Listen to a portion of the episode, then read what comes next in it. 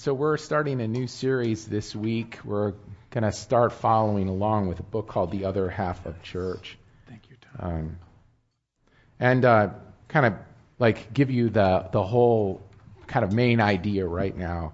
The premise of this book is that growth and change, um, character transformation, uh, maturity comes from deep, intimate relationship with God and one another. That's it. So. But we'll talk a bit about this because um, it, it talks about how God made our brains for relationship and why that's significant. It's through relationship that we grow. It also talks a little bit about how we, and I'm referring to like primarily the white evangelical church in America, kind of has gotten this wrong and missed the boat. So now I'm not saying that FCBC has. There's a lot of things at this church over the years that have integrated some of these principles, but there's more that we can learn. Um, and as we kind of engage in this, our hope is that this will help us prepare for what's next, even though we're not exactly sure what that is yet. We have some ideas, we, we have some possibilities, but we're not completely sure. So, what I want you to do first, though, is turn to Philippians chapter 2. Um, you can use a Bible if you have one, or use your phone, Bible app or you can just listen along. And I'm using this, we're gonna we're not gonna spend a lot of time talking about this passage. Some call this the great hymn of Christ.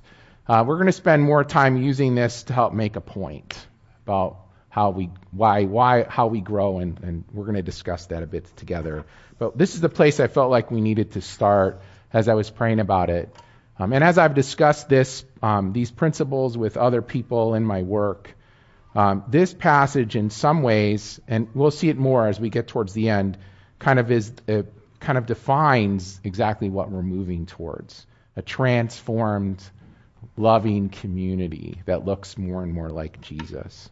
So, so Philippians chapter two, starting with verse two. I'll go slow if you don't have it.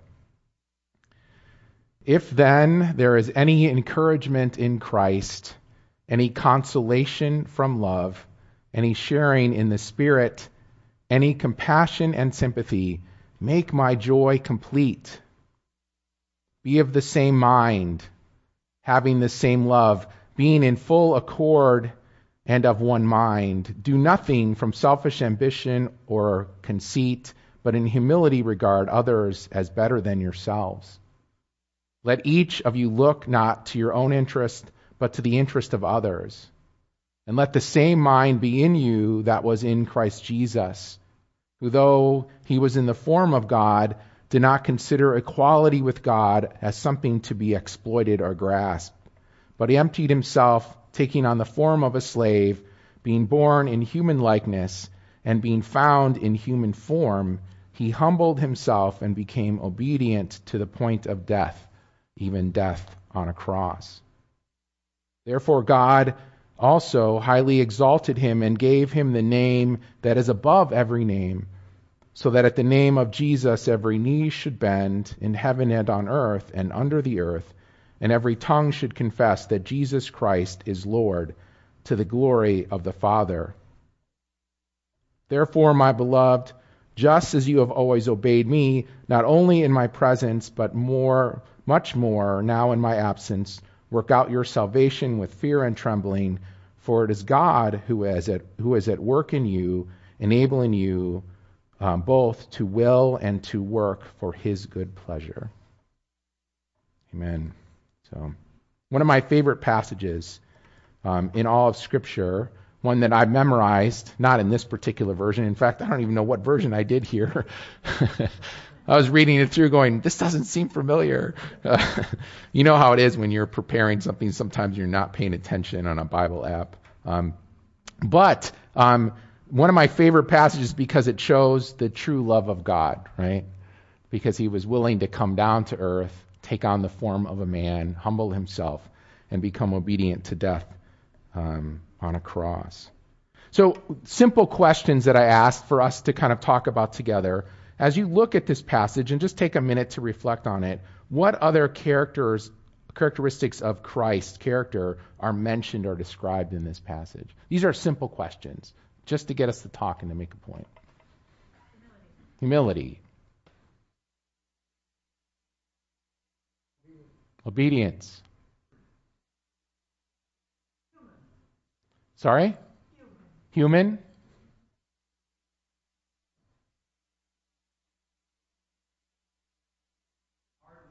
Hard work. Goodness. Yeah. Self sacrifice.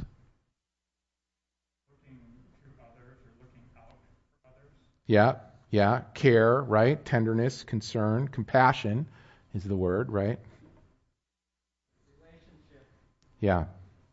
Yeah. Shows that he is about relationship, right? And his willingness to become a man. Yeah. Love, compassion, tenderness, joy, humility, selflessness, obedience, self sacrifice, right? Those are all character traits of Christ described in this passage. And in this passage, we're clearly told to be like Christ in these ways.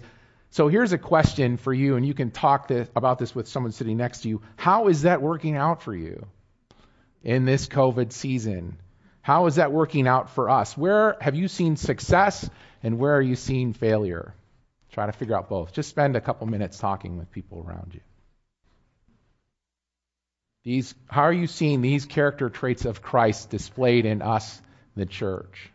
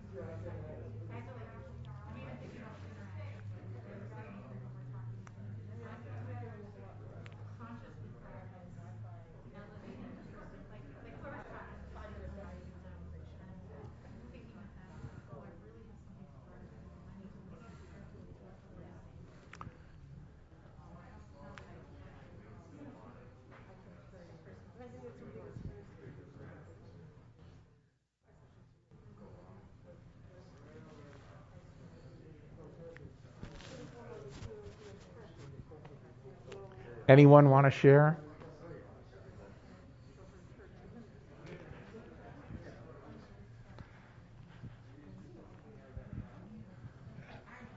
This has been a challenging time for me personally, and uh, because of the uh, virus, and I've been spending more time by myself. That I think it's been safer to be by your, by myself than with groups of people, and uh, but still have to stay focused on God in all times, and still focus on spending time in the Word uh, evening by evening, and but we just have to uh, adjust to the situation and make the most uh, best we can do right now. And okay, Anyone else? How's it working out for you? Displaying the character of Christ or experiencing it in others?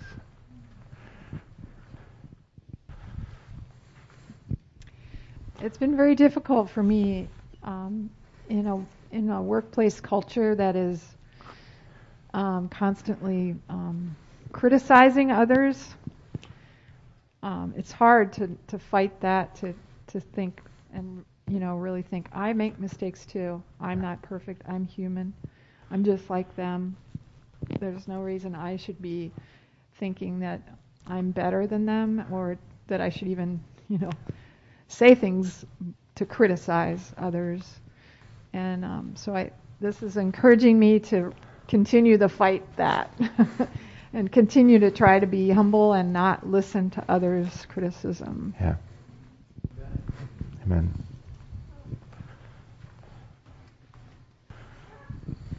Um, I just wanted to bear witness to the actions of a good friend of mine um, who now lives near Bloomington, Illinois. And in our group of friends, she is the most conservative. Um, they're in a, e-free church. Um, probably have a lot of anti-vaxxers in their lives, and yet we remain close friends. And b- basically, she and her husband have gotten vaccinated, have gotten boosted, have still all those concerns about government, and we have lively conversations when we get together about politics, etc. But because of her ministry to this local shelter for um, women who've been trafficked, human trafficking organization, I can't remember the name of it, I'm sorry. But because of those contacts, and to enable her to maintain those contacts, and to come and go in her church and in her family, they test, they're vaccinated, and it's sort of an interesting humility. It's like, it's more important than politics, it's more important than what the people around her, her conservative circle are doing. Yeah. What's important to her is to be able to go all places, Yeah. at all times, with all people, including people you don't know, but you suspect are probably not getting good health care. I think that is outstanding to me. Yeah. Yeah.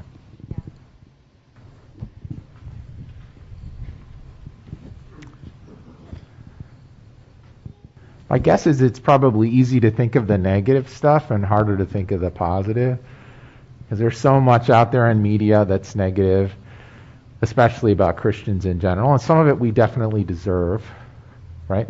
But there are good things happening. There are people trying their hardest to, you know, live humbly uh, for Christ in this way. But it's not easy. It's been, and it's been, I found it exceptionally more difficult in this environment than ever before in my life. And I'm guessing that's probably true for most of us here. I've never seen the church so divided. Um, I've never seen so many people walk away from the faith as I have over the past two years. Um, I've never seen so much struggle, and I've never struggled as much myself to try to, to be humble and to love people, and had God call me out time and time again. You know, I, I think of this one situation. I was really struggling with someone in particular. I'm going through this study on a weekly basis. It's like a daily retreat with the Lord, is what it's called, and um, in it with uh, one other guy and a spiritual director. And in, we're, we're studying this idea of desolation and consolation. We've talked about this before. Desolation is when is this idea, an Ignatian idea of walking away from God. Consolation is this idea of walking with Him. And the Lord said to me about this person, loving this person in their difficulty is consolation. Because that's where I'm at. And that's what I'm calling you to do as well, right? But it's hard. It's really hard.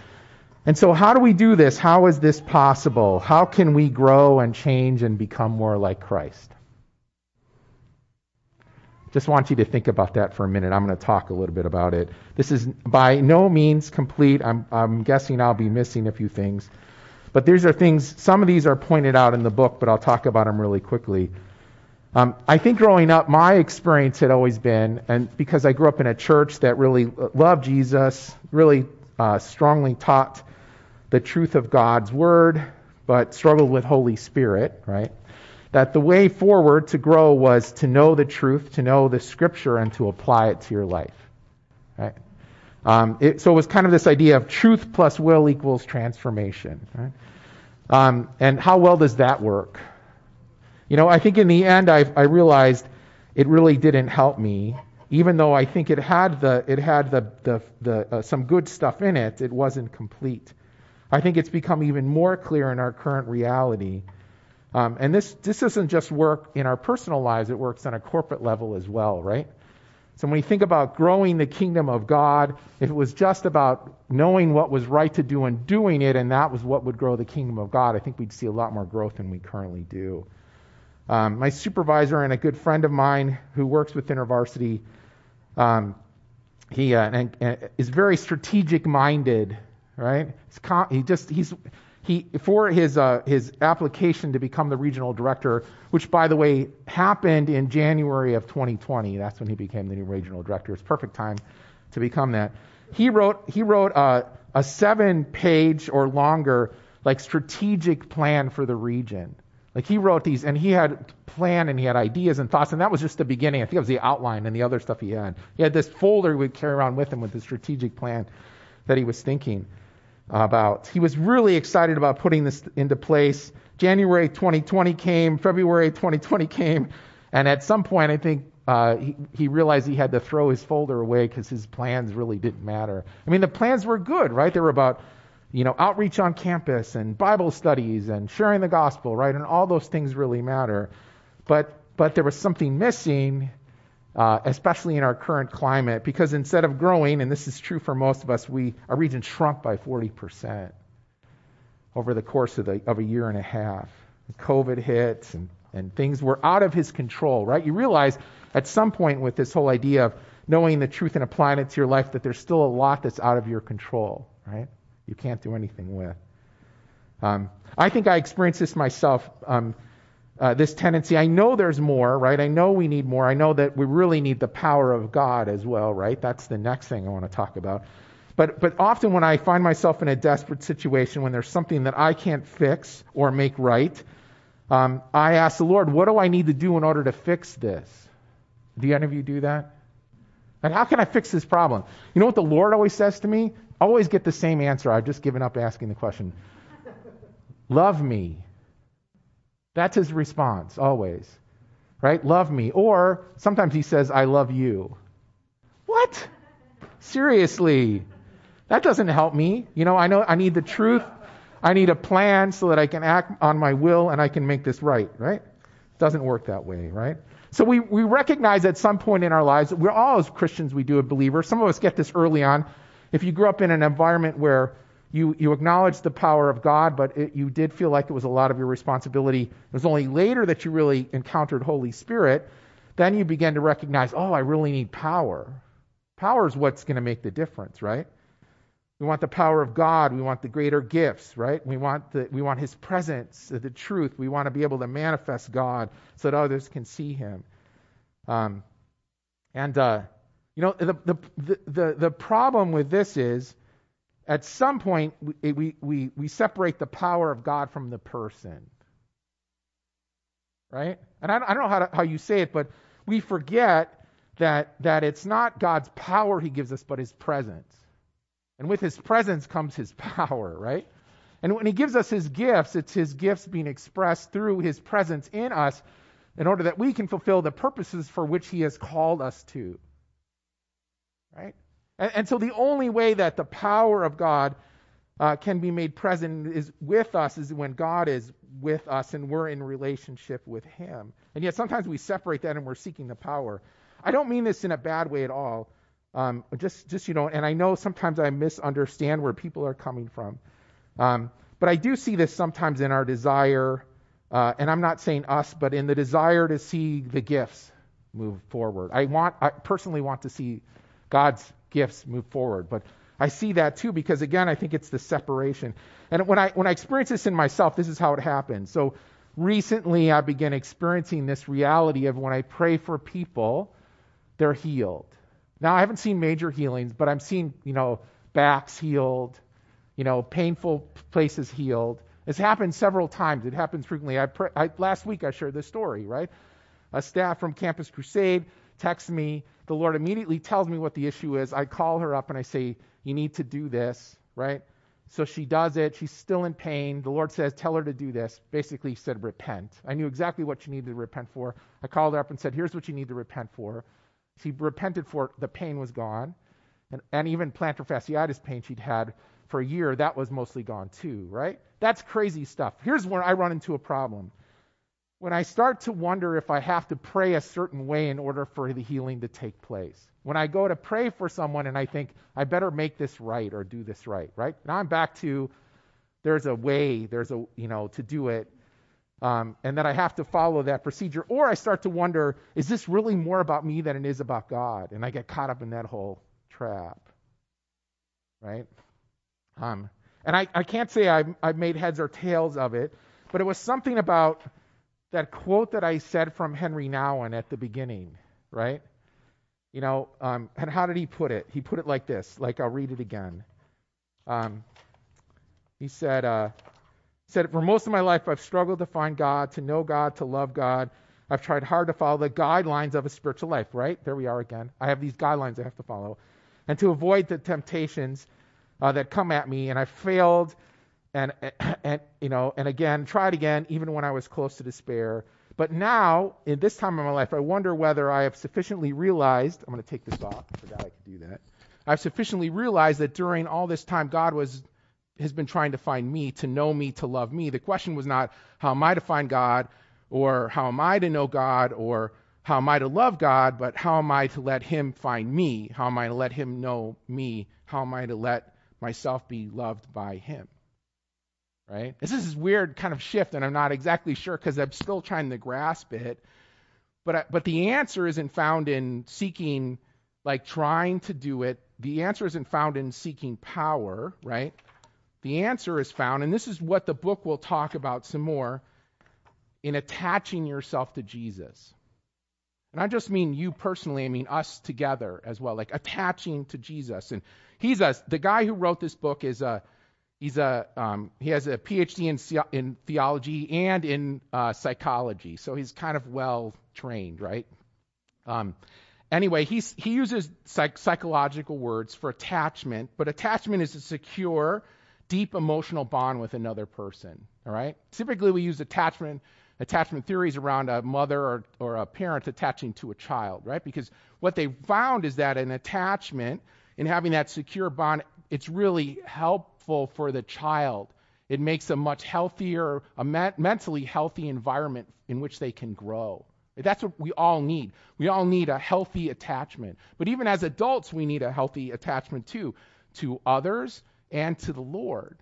And what, and what they say in the book, and I totally agree, is that the answer isn't found in, in, in knowing the truth and the will. That's important, right? We need that. That's an important aspect. The answer isn't found in power. That's important, but we can't separate those things from the person of Jesus Christ. And that what we need is atta- uh, to be attached to Him. And to be attached to Him, that relationship to Him and to each other.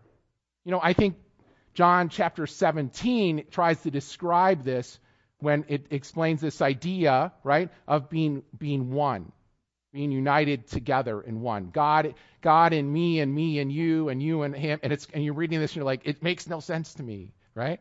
It, well, that's kind of where we're at, right? It's this holy mystical union that we're talking about, like the Trinity that we're being invited to be a part of. And to have that deep and to be connected to or attached to God in a deep, intimate way beyond even what you can experience with another human being, right? A deep, intimate connection, because that that's what transforms us. So again, back to psychology. What are they finding? Attachment helps us become healthy people. If you want healing for issues around issues of attachment, let's say you had some problems with it when you were young, or even now, addictions, problems with addictions that you might have, the answer is found not in walking through a list of things to do. The answer is found in a strong, loving relationship with someone else, and being attached to them in a trusting way. So, some of the advantages of being in a secure, attached relationship, and this is often thought of between a married couple, right? Um, uh, people who are securely attached desire closeness and enjoy emotional and physical intimacy, right? People who are securely attached are emotionally available to each other and aware of their, each other's feelings, and they share them openly and have empathy for their partner's feelings. They support and respect each other and make each other feel safe and protected. They communicate openly and honestly and work together to resolve problems rather than escalate conflict. They are flexible and willing to adapt. They can see things from their partner's point of view and accept feedback without feeling criticized or controlled. This is, of course, perfect, but we're working towards that, right? They can forgive their partner and themselves for mistakes and hurtful behavior, and they feel secure about their sexual relationship, understanding that sex is a part of emotional intimacy, not merely physical. Right? This is really healthy, right, when you think about it. And we're talking about some of these same things in our relationship with Jesus and even more. Why did I use Ephesians chapter 3 this morning? Because this is exactly what it talks about. Look at this passage again. I'll read this as I read it when I prayed at the beginning. This is what Paul's prayer was. I pray that you, being rooted and established in love, with love as your foundation, may have the power, the ability, the strength, right, together with all of God's holy people to grasp. That means know in your head, right? how wide and long and deep is the love of Christ, just how big it is, how great it is. And to know, this means intimately, like husband and wife know each other, right? The love, this love that surpasses knowledge. It's greater than the knowledge that our head can even begin to understand. That you may be full to the measure of the fullness of God. Why? Because God is love, and we're experiencing in some way the greatness of who God is as we experience His love. This is what we're being invited into, and this is kind of what we want as we move into this new season. Now, this isn't new for us, but we recognize it's been exceptionally hard for all of us in this season to, to grow in these places. And we need to be to start to challenge one another, to attach better to Jesus. And we need to do that not just alone, but to, together as a community. Next week, I'll be talking more about how we can attach and, and uh, experience in that attachment joy, which is one of the fruits of the Spirit, right? Which is something that also comes from attaching to Jesus. You want to express the fruit of the Spirit in Galatians? Love, joy, peace, patience, kindness, gentleness, self control, right? Attach to Jesus? John, John 15, right? 5 says, I'm the vine, you are the branches. If a man or person remains in me and I in him, they can bear much fruit, right? Again, love, joy, peace, patience, kindness, gentleness, self control. Without, right? Without me, you can do nothing, right? Attach to me and you'll experience fruit. Remain in me and you'll experience fruit, right? That's how the passage goes. And if you don't, you're, you're going to be frustrated. You're not going to experience what you want. This life is not going to be what you had hoped it would be. Um, we see this expressed like I think Philippians ex- again describes uh, chapter 2 describes what God wants us to be like. Remember, loving, compassionate, tender, joy filled, humble, selfless, obedient, right? Um, sacrificial with our lives that can only happen when Jesus is present within us and changing us. And he gives us the ability to love those who are difficult to love, right? To be in consolation, as I said, to forgive those who deeply hurt us, to give, to give up those things that are not the best for us, and to trust him and all that he has for us. Scott and Linda and I were talking about this, and as I mentioned these things to them, you know, Scott said, and he's not here, I can share a story. He said, I didn't come to Christ because someone proved to me that God, he was God. There wasn't some, you know, um, like apologetic uh, discussion that we had that convinced me that Jesus was real, and then I gave my life to him. It was a, it was a personal relationship with a friend of his who was talk, telling me with an analogy of, of who God was, and I realized I needed a relation, that relationship in my life. I needed what He was offering. How many of you is that's true for you as well, right? We could probably all raise our hands on some level. For me, it was the same thing. I accepted Christ um, because of a personal encounter with His love and forgiveness in college through a group of students at Indiana University. Right? That's how I met Christ. Um, and it wasn't because of great preaching or Bible study that, that I was in. All of those things helped, but it was that personal encounter with Christ through the love that really made a difference. Linda, you, did she, I lost Linda. It's too bad. I was going to ask Linda to share. She was, she shared a, uh, uh, just a, um, a, a memory she had of having read, was it Dostoevsky? Is that how you pronounce his name? A story of his that I thought was really relevant for this as well. Comparing uh, the, an intellect versus um, uh, kind of just a compassion or an experience. Both are important, but in this case, the, Linda, share that story at Dostoevsky. Yeah. Uh, here, you want to come up here and grab the mic? and I'll put on my mask. So. Um, in the Brothers Karamazov, written by Dostoevsky, he um, compares these these brothers are involved, and one is a very intellectually sharp atheist, and he's sitting across with his other brother, who's not as sharp as him, but he's a religious novice, and he was trying to pursue God. And um, Ivan, the atheist brother, is just, you know, telling his younger brother all the things he's seen that prove to him that God doesn't really care, God's not there, and is trying to push him. And then Alyosha, his brother, just leans forward and gives him a kiss. And it's just enough to like really dissolve all of his arguments in some way or give him some trouble because there's an action and attachment versus just his intellectual reasoning. So it's a powerful moment. yeah, so sometimes you can, can be convinced of something, but in a relationship that you have with someone else, you can encounter the love of God and it can make you recognize or realize maybe I was wrong. Maybe what I was believing were based on false things. Um, I don't, you know, I, this past week I've I've read Facebook posts. I don't like Facebook that much, but I wa- read it um, from two um, Uh, young people that I've known for a while and seen growing up who recently have just said, "That's it, I'm done." Disillusion in the church, and I think it's a lack of attachment to Jesus. And even more, I think it's a lack of attachment to each other because knowing both of these cases, both of these people did not talk about their doubts with any other Christians until they were all the way far down the road. Right? We do that a lot, right? We have these issues, these questions that come up, but we don't, we're not attached, we're not in a close enough relationship with other Christians to trust them enough to, to, right? That's one of the things about, about being in an attached relationship is, is that you trust each other, you open and freely share your feelings. We're not in those kinds of relationships. We don't. We find ourselves changing. Pretty soon we're so different from the people that we've been with we feel like we're in a different place. I mean, both of them, I've seen this in the one in the one person, you may know who I'm talking about, wrote, I feel like church is no longer my home. And then a lot of the other people who were on there like, yeah, I feel the same way too. Well, what happened? You went down the road without us. You went ahead of us without bringing us along. You didn't invite us into your process. You found yourself somewhere else anymore and you, you're lost. You, you don't feel like that. You feel like you found a new home instead. Maybe you did. But you never really gave, I don't know that you ever really gave God a chance. Or you ever really knew him. You want to say something?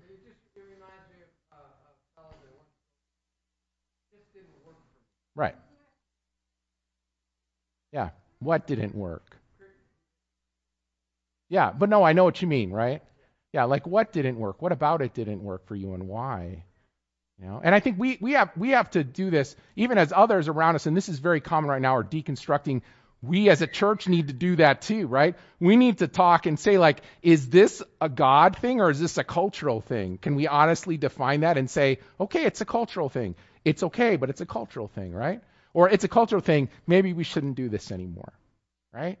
Right? And here, what is this? This is a God thing. Or here's a God thing we're not, we're not doing, right? We're back to this idea of, of attaching to Jesus together, not just alone. We need to do together. This is who we need to be defined as. So when you think about our church, it needs to be more about being defined as who we are together than about who we're not. That's and, and I I've been reading those who we are statements comes right out of this book that we're going to be discussing in this idea of creating a group identity based on who we want to become, right? Based on what it means to be a group of people attached together to Jesus. So so I'm to I'm just going to bring this to a close. This is just the beginning, an intro to this. Please read this book, um, and you know, read it.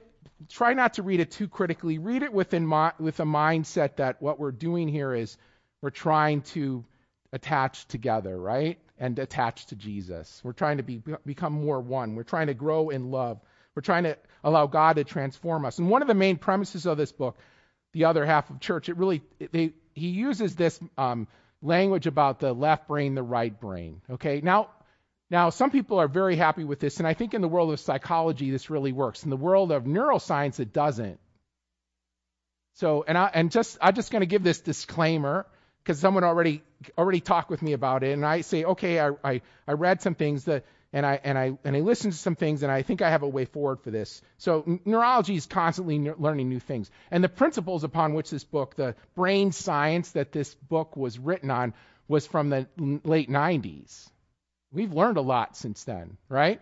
And and it's not that it's it's actually said none of this is true, but I think the biggest thing the biggest thing is first of all the person who put this study together was himself a psychiatrist, not a neurologist. He studied, he's a doctor, right? He studied brain science. He's a neuropsychologist, which is an interesting mesh between neurology and psychology. Um, but he also did it with his wife, who's a clinical social worker, and they I think they were working on a foundation or a basis that was somewhat old, that you can easily kind of delineate the brain into this side does this and this part does this, right? what they're finding now is there are parts of the brain that are really important for certain functions, like the left frontal prefrontal cortex is really important for language learning and growth. If you damage that part of your brain, you have a real problem with language. But other parts of the brain are also important for language development and usage. It's not just that, right? Same thing with math. They thought the again the math, that's it's the logical side, it's the left side of the brain, right? Well, guess what? The right side of the brain also helps you with math too. So it's a lot more complex than that. I just want to say that as you read it, read that with the, the knowledge and understanding. They're trying to make it easy to grasp and understand, but the truth is, it's a lot more complex. I, I, I listened to one n- neurologist say um, the only way to describe how the brain works, like how it functions, like this part does this and this part does this, is with high level math. So basically, I can't explain it to you in a way you'd understand. That's what he said. And I'm like, okay, all right, I accept that. But that doesn't mean the principles in this book are wrong right? The principles are right, right? One of the main principles being that that um, that it's that we learn and grow and are transformed not just by knowledge, but by, also by experience, and to combine together with the power of God, right? To help and to lead us through and to give us per, perspective. Uh, some of the stuff that I've been doing in the area of prayer ministry is actually built on this model as its foundation. And I see transformation happen all the time with people. Why? Because what the first step is they they they attune. Attunement is a is a is a deep relational connection with God. It's a it's an important aspect of attachment. Okay? Hopefully you already are attached, but you attune to him. He attunes to you, right? You you have a relationship, you begin to talk, and then you take the person through a, a traumatic experience, a past memory. And as they do that, God gives them new perspective. Here's here's how I want you to see this. This is why this this is why this happened, or here's how I feel about this, right? And as they do that, their brain changes. Like they're, they actually, this is scientifically proven, neuroplasticity, the brain changes. And w- the reason you know this is because when they when they would go through that trauma or that trauma would come up in the past, whether consciously or subconsciously, it would trigger things in them, unhealthy, toxic behavior, right? And now when those things happen, for most people, those toxic behaviors don't take place anymore. Instead, Instead, those experiences have been taken by Holy Spirit, right, through this process that includes attachment and attunement and brought to a place where they help a person grow. What I can learn something from this. I learn more about God, I learn more about who I am. I'm able to forgive someone who hurt me, just whatever it might be, and that leads to a better place. That's the idea, right? Anyway, so this book this book doesn't have all the answers for us, it just has some. But one of the key things about this book is as you read it, we make sure you're in a small uh, house group to do it, is that you put into practice what it talks about. You begin to practice that with yourself, with the Lord, and with each other, right? Growing in attachment and, and attunement, I'll use that word as well, um, moving forward. And, and just so you know, um, we are looking at the possibility of having a, a new group for anyone who doesn't have a house group and we're trying to figure out right now, I'll lead that group, whether that group will meet on Sundays after church or Sunday evening or sometime during the week.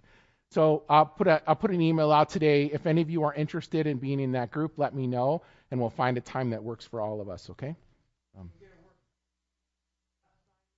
yeah, yeah, yeah, yeah. That's right, Doug. So anyway, thank you for, for that. I appreciate it.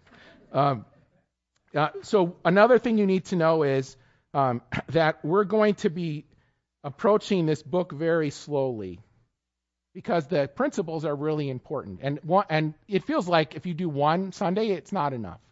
It needs repetition. It needs, you know, to be practiced. So there are there are four, five main chapters in this book. Well, six actually.